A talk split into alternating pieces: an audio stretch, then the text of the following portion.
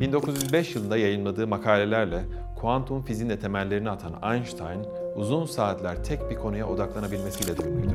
İşte Einstein'ın öğrenme ile ilgili üç temel yaklaşımı. 1. Basitleştirme.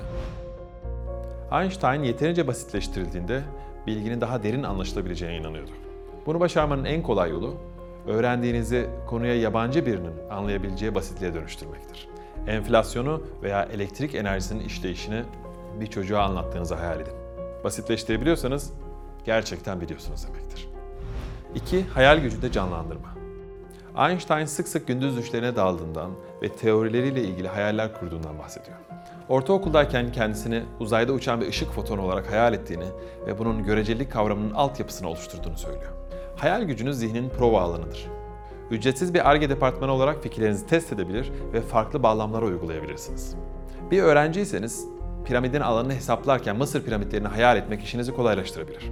Tahtadaki şekiller zihninizde üç boyutlu olur.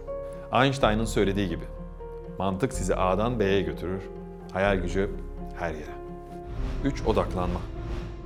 Odaklanma öğrenilebilir ve geliştirilebilir bir beceridir.